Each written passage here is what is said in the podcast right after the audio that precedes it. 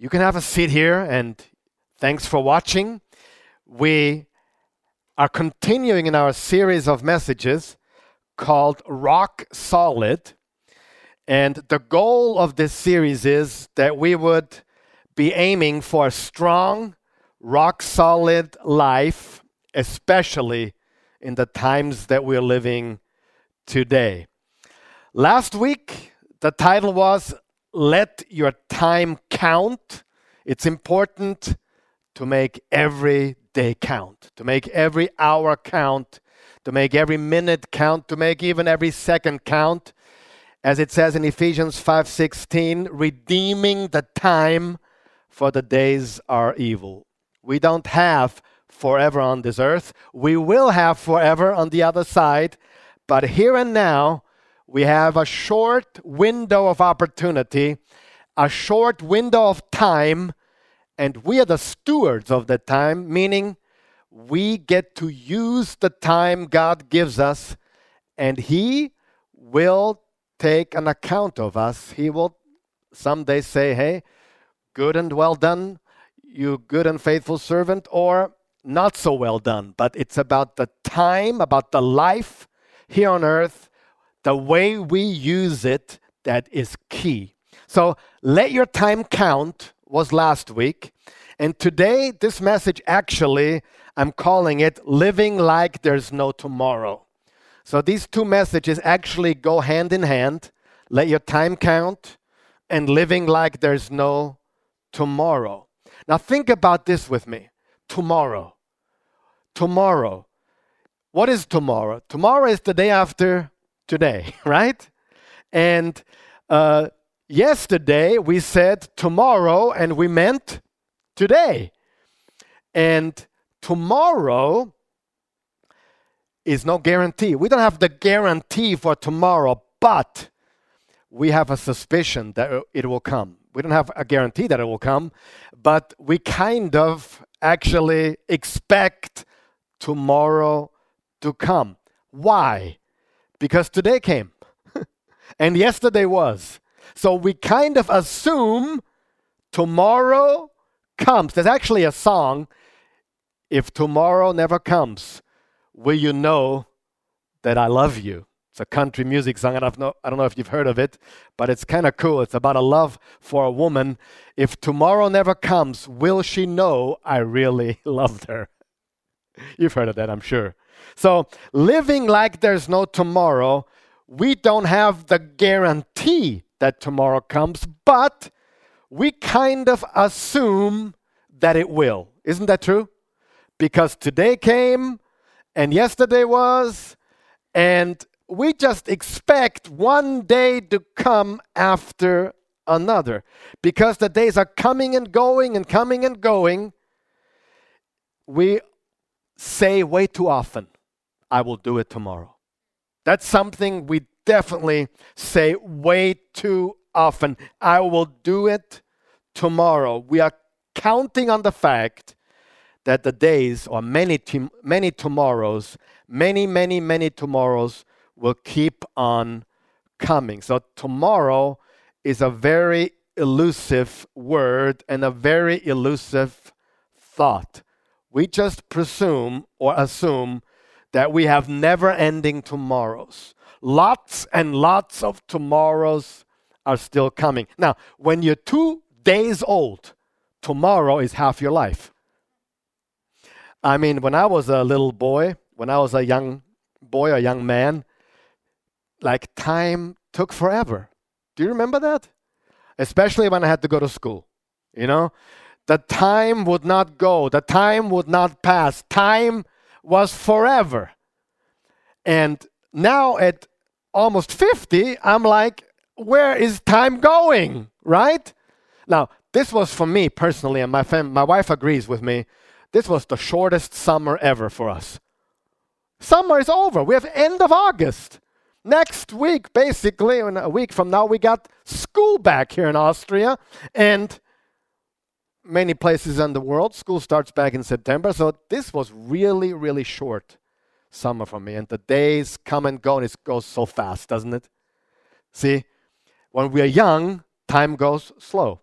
When we get older, time goes very fast because the longer we live, the faster it goes, and the faster it goes, and we have less days ahead. We have less tomorrows coming. But the older you become, the more you must make sure that your time counts, that you're living like there is no tomorrow. I think I told you last week that my school teacher uh, actually was 29 years old, and we were like 13 years old or so, and we like she was really, really pretty. she was really pretty. And actually, some of us boys fell in love with our teacher because, you know, we were like uh, entering puberty. She was 29. She was a pretty teacher. She was nice. She was so nice. And one day she told us, It's my birthday and I'm 29. And we thought, Oh my gosh, that is old. you don't have so many days ahead of you, right? Today, she could be my daughter at 29. So, my teacher at 29, I thought she was old. My parents, beyond 40 or around 40 when I was a teenager, they were really old. 40 was old. 40 looks pretty good today, I would say. 40 sounds really good today. 49 sounds good too. I'm just so happy to be alive and to be able to use my life for God's glory. But my grandparents, they were Stone Age. And at that time, they were only around 60. 60. And I thought, man, she, grandma is old. Grandpa is old, right? You know what I mean? This kind of reminds me of a joke. Uh, the, the little boy went to his grandfather said, Grandpa, were you on the ark? Noah's ark? Were you on Noah's ark? he says, No. Why would, why would you think I was on Noah's ark?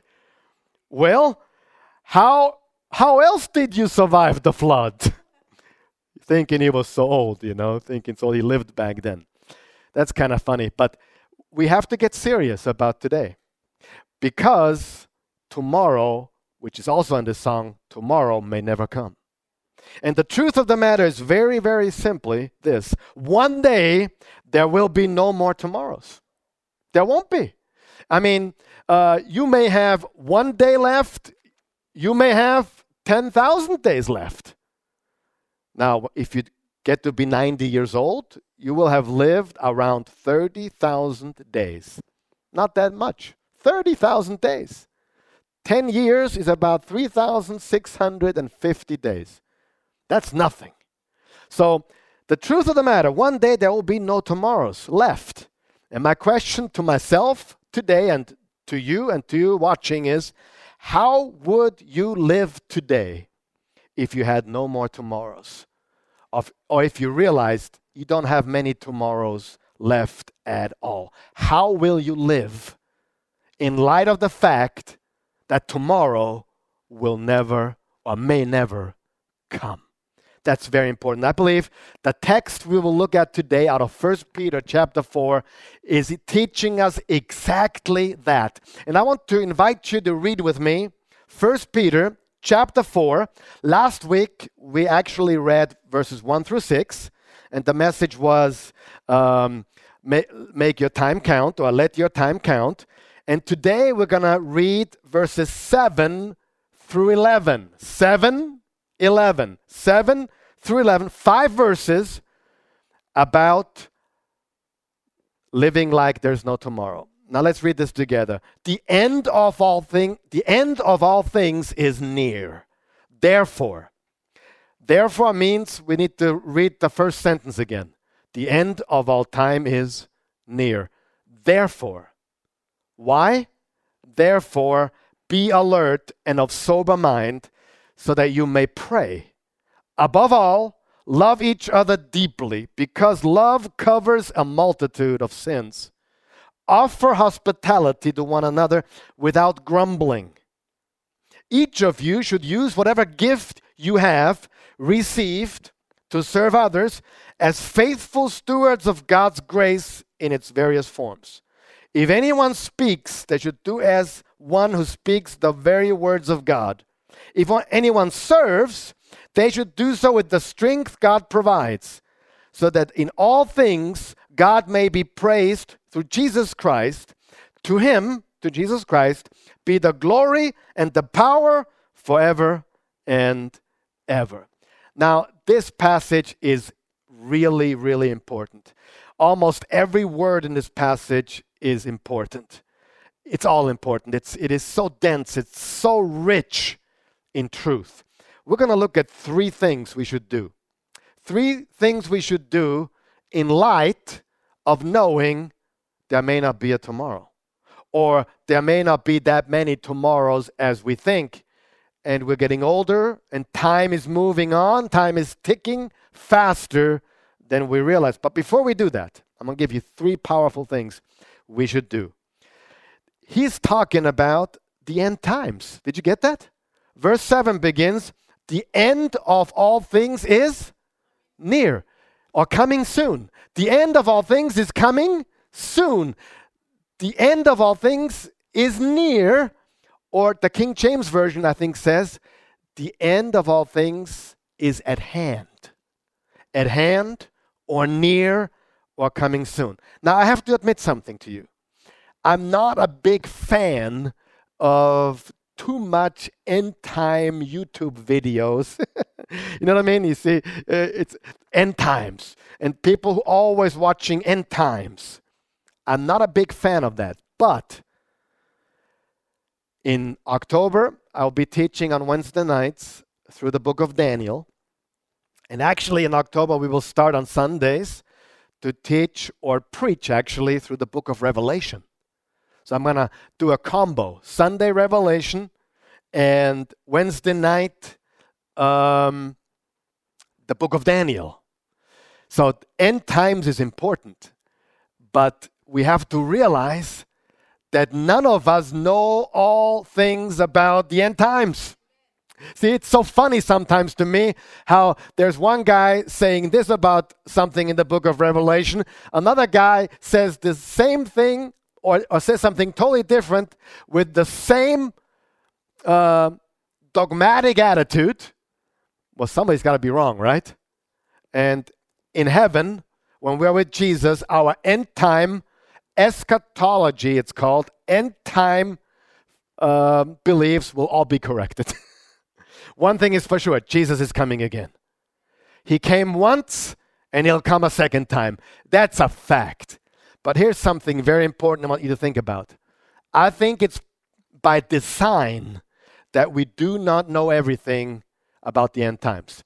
Now, think about this. When Jesus came for the first time, it says actually, in I think in one of the Corinthian letters, Paul said, if the devil or the kingdom of darkness would have known, they would not have crucified the Lord.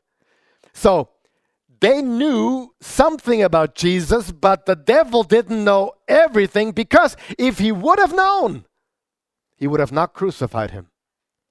Because when Satan thought he won, he actually lost.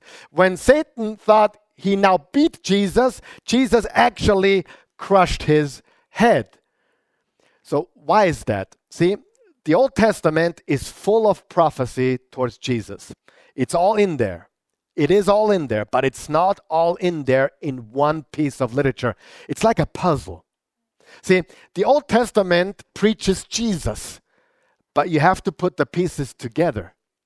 And that's kind of what I believe about the book of Revelation or the end times. It's by design that God says, I'm not going to show everything because if I tell everything, the devil will know. But there's a secret and it's by design that nobody really knows everything about the end of the world. The tribulation, the so called rapture, or whatever. But what do we all know? Jesus is Lord. Jesus came once. Jesus will come again. We know that for a fact. But how exactly it will go down, we do not know everything. We know a lot of things, we can know a lot of things, but the secrecy of all this or this symbolic language this cryptic language in the book of Revelation and other books in the Bible, I believe is on purpose. We can discover a lot of it because when we know the Old Testament, when we know the symbols, we can, we can identify the symbols in the book of Revelation. But the devil doesn't know everything, and it's good that he doesn't. Because if he, know, if he knew everything, then that would not be good for the plan of God. So, don't ever trust anyone who says, I figured the book of Revelation out 100%. Don't believe a bit of it. There's so many good theologians who have different views on the book of Revelation that differ from the others. They all love Jesus. They're all going to heaven to be with him. They all believe he will come again. They all believe in a new heaven and a new earth, but they have different beliefs in certain things about what's before he comes, right? And I think that's by design. So, what do, should we really do in view of the end times? Should we discuss? Should we fight uh, different opinions? Of course not. That's not the, the thing we should do. We should concentrate on the things we know. And in Revelations 22, verse 20, which is the last verse before the last verse, so next to the last verse, Jesus said, Yes, I'm coming again soon. Now, here's a problem Peter said it, Paul said it, Jesus said it, John said it. They all said Jesus is coming soon. The problem is, they said it almost 2,000 years ago. Now, if they said it 2,000 years ago, what's the end times?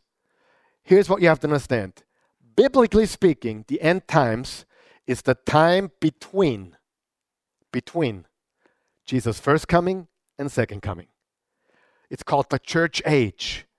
And that's actually the time where the last chapter of world history is being written, where you and I are part of the church of Jesus Christ. So that's very important. So he says in Revelations 22 20, Yes, I'm coming soon, or yes, I'm coming soon. And then the last verse, the grace of our Lord Jesus Christ be with you all.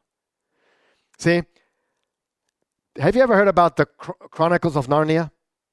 The movie and the books? And there's this lion figure who's actually, his name is Aslan. Yeah. And Lucy and him, Lucy is one of the humans, have a conversation. And Aslan said to her, Lucy, don't be sad. I'm, we'll see each other again soon. And Lucy said, Aslan, the Christ figure, what exactly do you mean by soon? And the lion said, With me, all times are soon.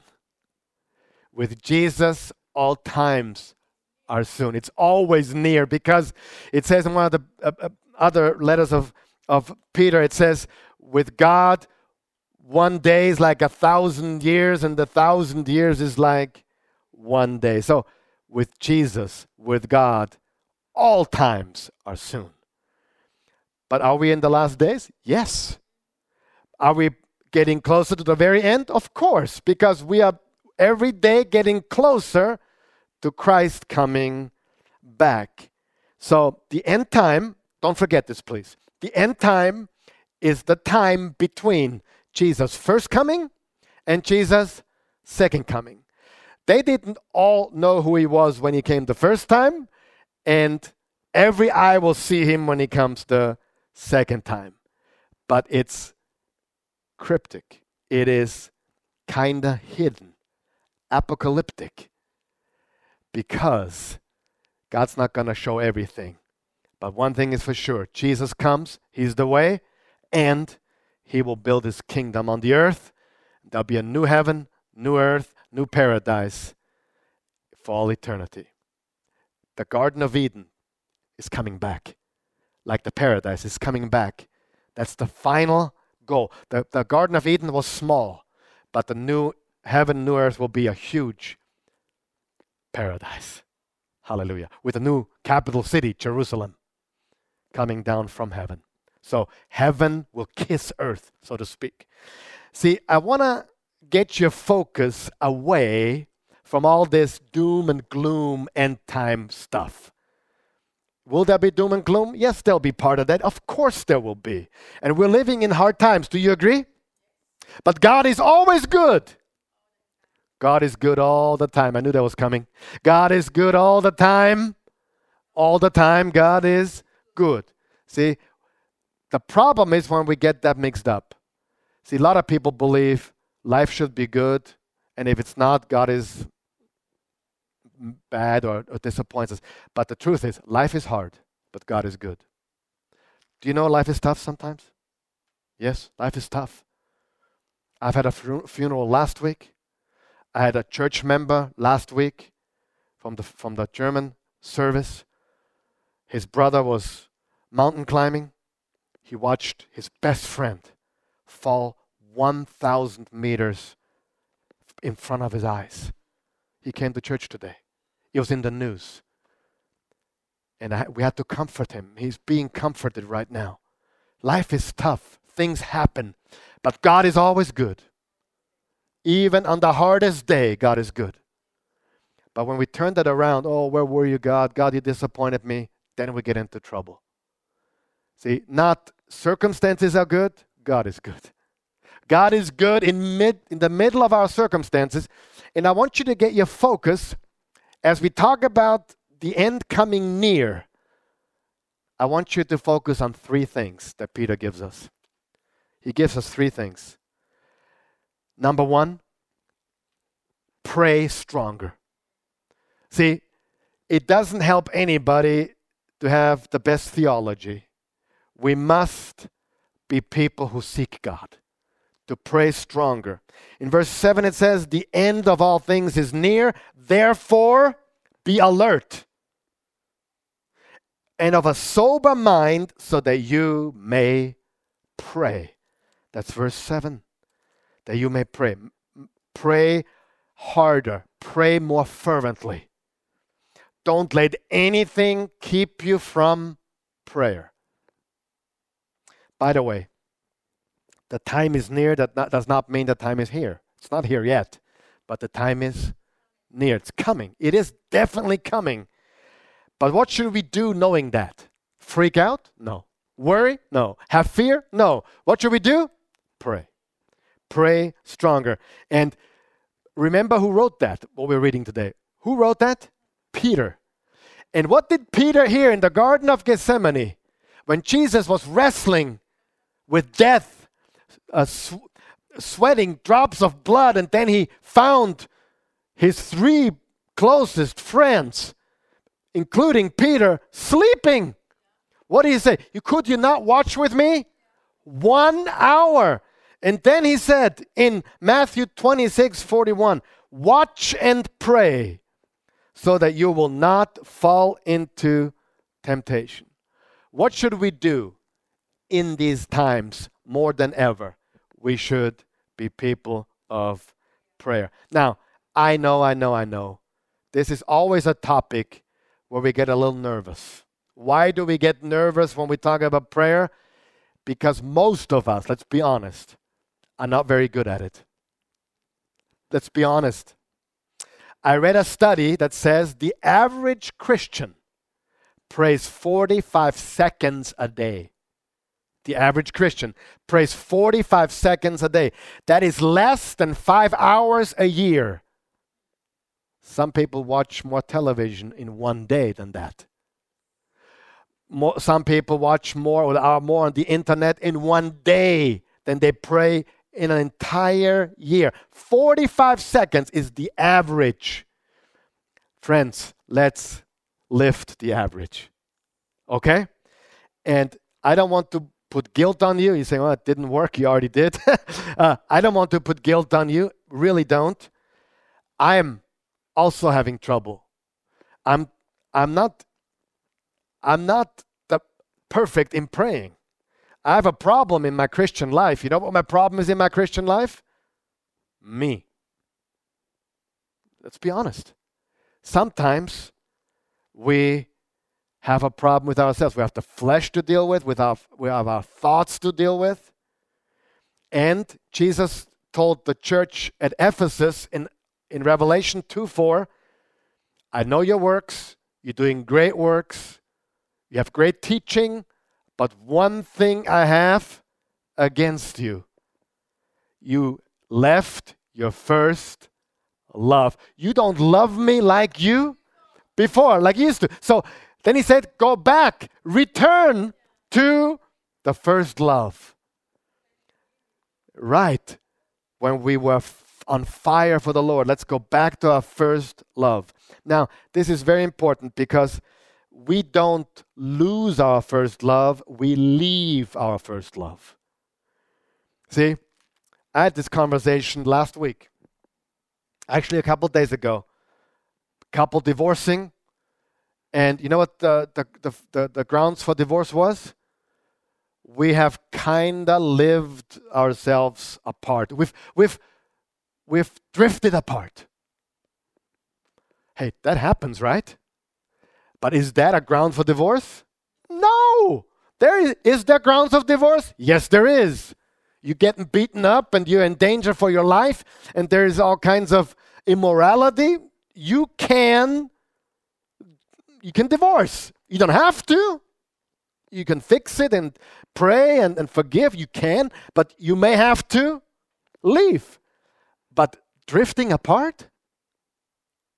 Now, some of you have maybe heard of James Dobson. James Dobson is a, a family expert and, and he's a Christian psychologist.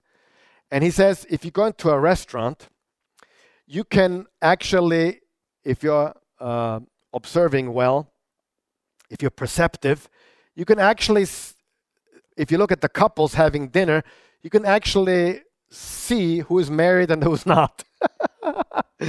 the married couples don't talk much anymore. But the dating fresh couples, they talk about everything. When I met Christy, I was 17, she was 15. We became a couple when she was 16, I was 18. And uh, we were on the phone every night. Now, don't tell anybody this, this is crazy. We, I was in Bible college, and she, she was still basically in high school, and we were on the telephone. Late 80s. This is 88, 89, 89, 1989 we were on the telephone, and phone calls were free in America then locally, so it didn't cost anything.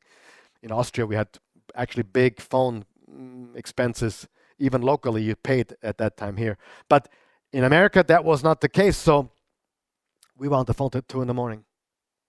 You know, that went like this. Today, when she calls me, hey, honey, are you done? Are you done? uh, I'll go now. I'm, you know, two minutes and five seconds.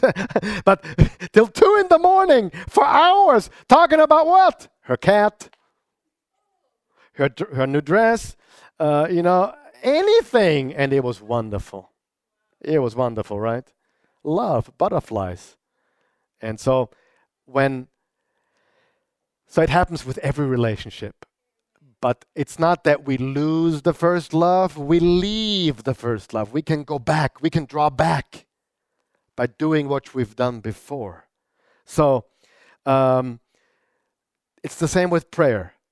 We seek God, we, we pray harder, we pray stronger, and we will return to our first love, spending time with Him. If you're in love, you love to spend time with that person. If you're in love with God, and when it dawns on you, you're actually getting to speak with the creator of all things every day as much as you want. Now, I know people who would love to have a meeting with a very prominent person, you know, this super, super guru or very famous, uh, prominent athlete. Some people pay money to meet that person, get to shake their hand and their autograph, and we get to go see, go talk to the, ma- the, the God who created all things, the whole universe. So let's pray harder. Let's pray stronger. Let's pray fervently in these last days. Let's go to number two love deeper.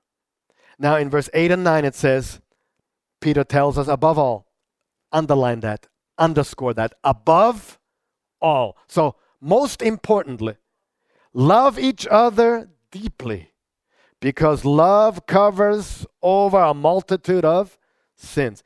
Offer hospitality to, to one another without grumbling. See, love is our birthmark. In Romans 5 5, Paul tells us, Romans 5, chapter 5, verse 5, God has poured his love into our hearts. He did it through the Holy Spirit, whom he has given to us. So when we become Christians, when we become Christians, we become Jesus followers, the Holy Spirit puts the love of God inside of us. So don't say you have no more love left. God has always enough love. Let's return to that love. Love one another, love God. This is the, this is the order. Love God, love one another amongst Christians, amongst brothers and sisters, and love the world and love the enemies. That's the order that we go. But this is very important because in John 13, verse 34 and 35, Jesus says, A new command I give you love one another. As I have loved you, so you must love one another. By this, everyone will know that you are my disciples, that you belong to me, that you belong to Jesus, if you have love for one another. It does not say the world will know we are Christians because we have the right theology. It does not say that the, the, Lord, the world will know that we belong to Him because we are perfect. It says they will know that we belong to Jesus because we have a love that is supernatural. The love of God inside of us.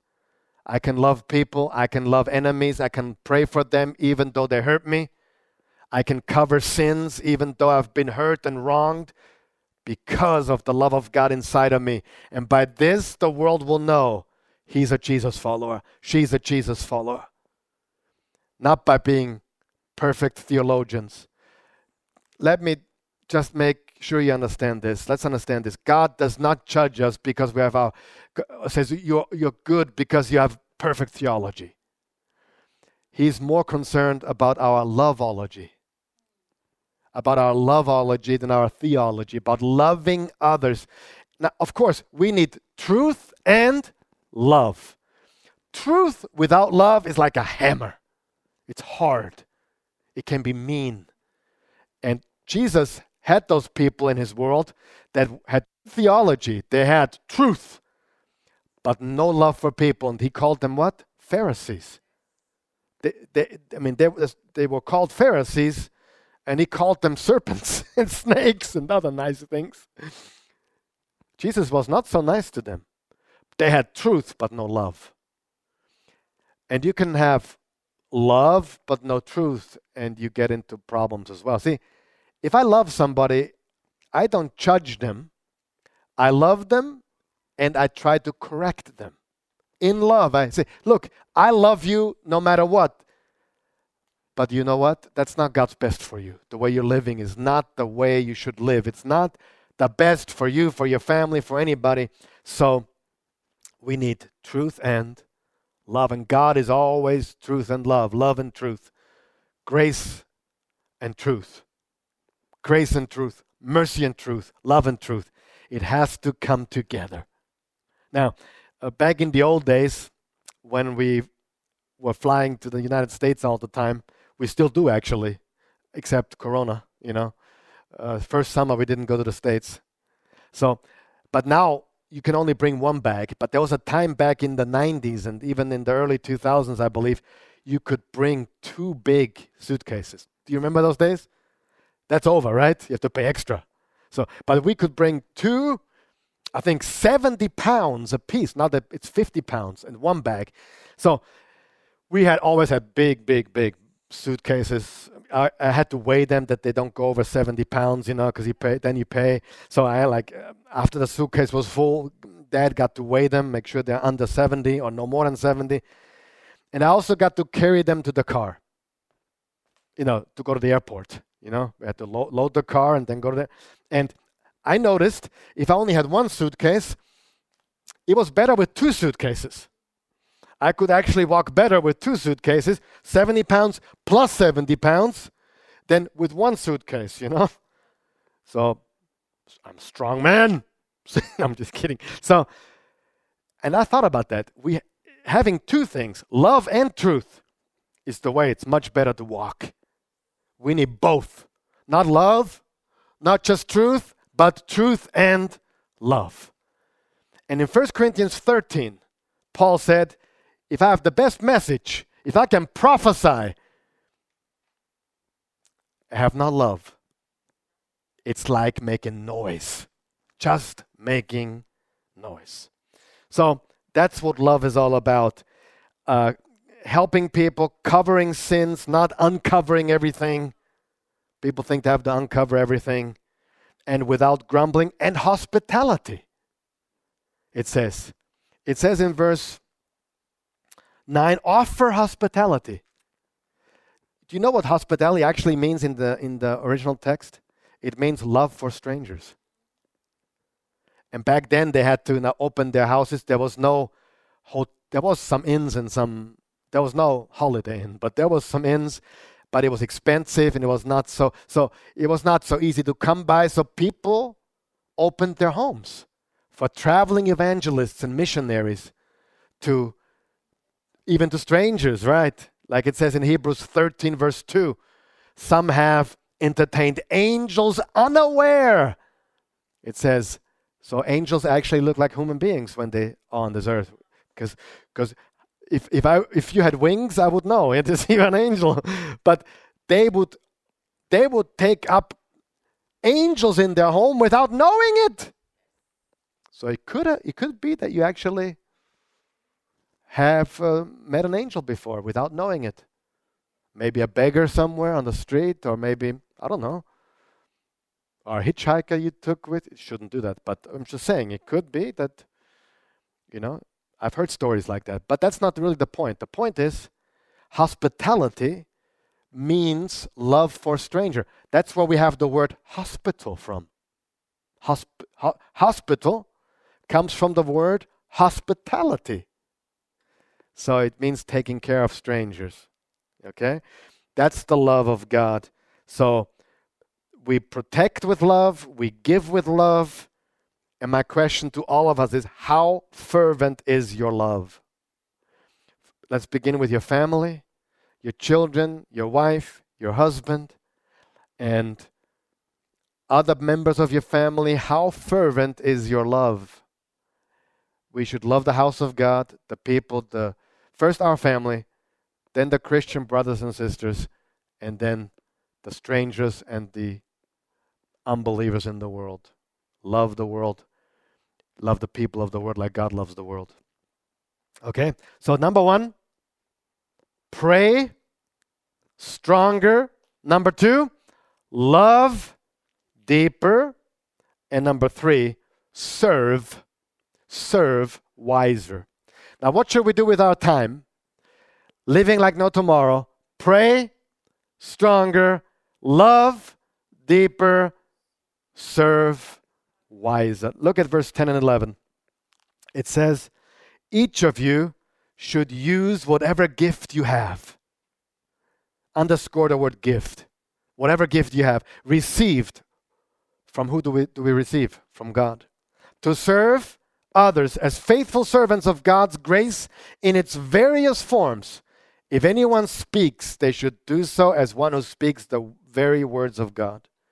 If anyone serves, they should do so with the strength God provides, so that in all things God may be praised through Jesus Christ. To him be the glory and the power forever and ever. Now, this, these two verses talk about serving. Did you get that? Serving, and then it says, with, with God's grace in its various forms. You've been gifted, I've been gifted. Every one of us has a gift from God. Let me give you in these two verses five truths. Number one, every Christian has spiritual gifts. Number two, the gifts are different. Your gifts are not my gifts, and my gifts are not your gifts. Your gifts are needed. They're needed. Some sing, some play, some preach, some serve. Number four, some gifts are visible and some gifts are not visible, but all of them are important. Do you agree? Some of the body parts, and, and, Paul talks about the body of Christ, some body parts that we do not see or are smaller are actually more important. Like, what will we do without the eyes? What will we do without hand, ears? And some of the, the organs are not seen, but they're so necessary. So, some, some gifts are visible, some are invisible, but all are very important. God's grace in various forms, it's colorful. Everyone has a gift. Everyone should contribute that gift that God will be glorified, which means if you don't contribute your gift to the body of Christ in some way, Jesus cannot be glorified the way he could be if you were giving your gift, if you were contributing into the body of Christ.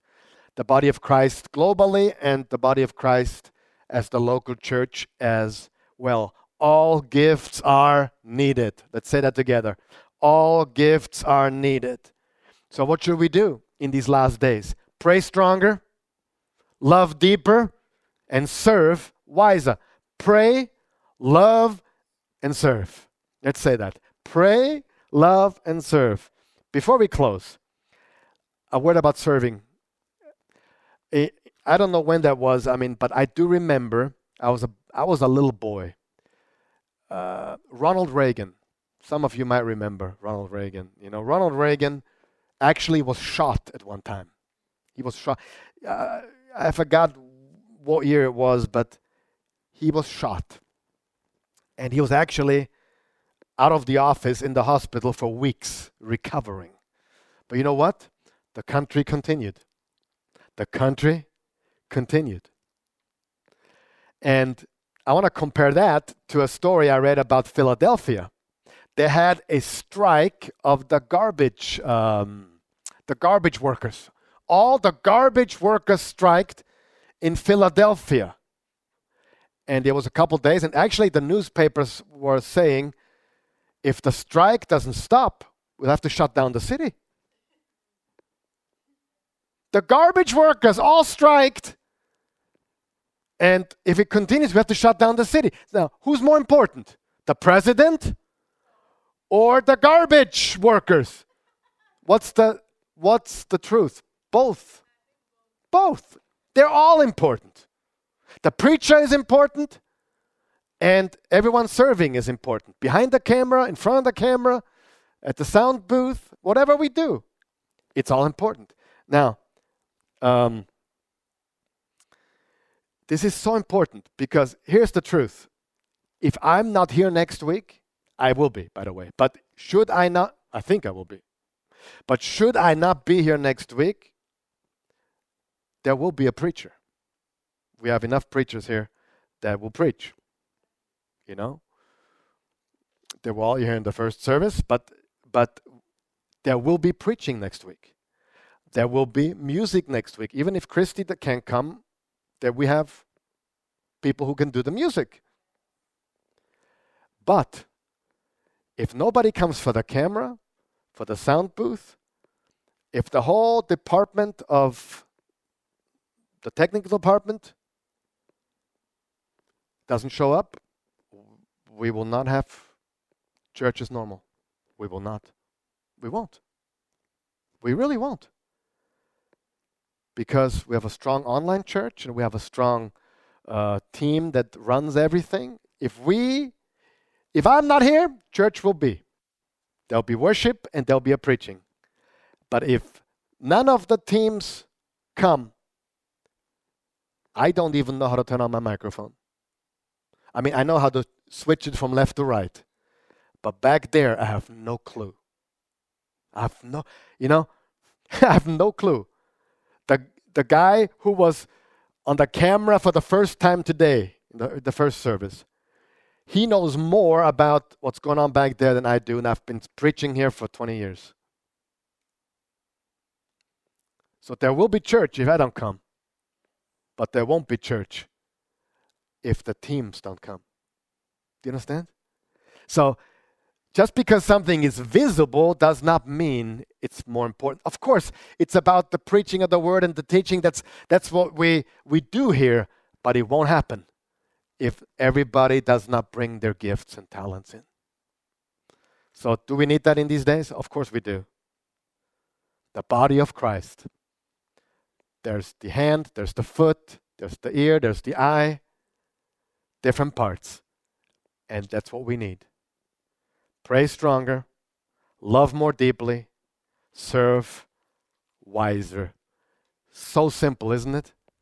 Would that be just revolutionary? If every Christian or more Christians, more Jesus followers will come to the point hey, we do live in the last days. We don't know exactly how it's going to pan out. We know the end. It's awesome. The end is super. We see, I read the last page of the Bible. It's fantastic. Up to that, it's not so fantastic, many things, but we don't need to know everything. Let's pray stronger, let's love deeper, and let's serve wiser. And what's the result? Jesus will be glorified through every part, no matter who you are. Hallelujah. Father in heaven, let us stand up. Thank you for your goodness and mercy. Thank you for your word, the words of Peter, who was a wild guy. He was, you know, he, he wore his heart on his sleeve. He always had his mouth open, and he was not perfect for sure. But you used him. And he fell asleep when he was supposed to pray. He he cut off a guy's ear even when when the, they came to, to, to, to take you, Jesus. The guy was impetuous. He was much like us in many ways, and we identify with him. And yet, in his later years, 30 years after walking with you on this earth, he gives us this letter and also Second Peter, these two awesome letters that help us in the times that we live in through persecution and in many things that we experience in this life. And He gives us three simple things pray harder, love deeper, and serve wiser. And we want to do that, Jesus.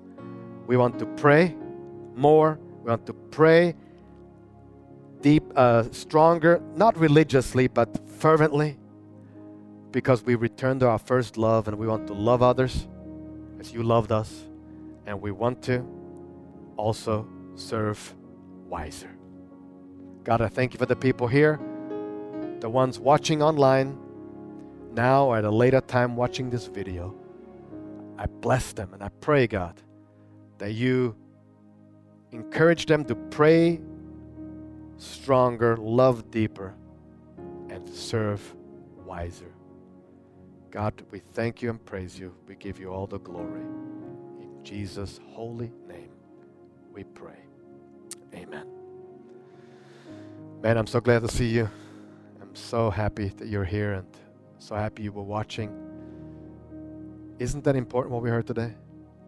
Isn't that so important? Because there's so much stuff about end times and, and revelations and apocalypse. Eh? But we need to come back to what's really important. That's to pray to God, to love people, and to serve the kingdom. Because we want to build God's kingdom, because there will be a new kingdom of God on this planet. It's coming. It's not yet, but it will be. We're going to be here. In a, maybe not tomorrow, but some tomorrow when all, all tomorrows here end, we will be forever and ever with Him in a new heaven and new earth. That's our destiny. So, in the meantime, we do what? Did you remember it? Pray stronger, love deeper, serve wiser. In Jesus' name, Amen.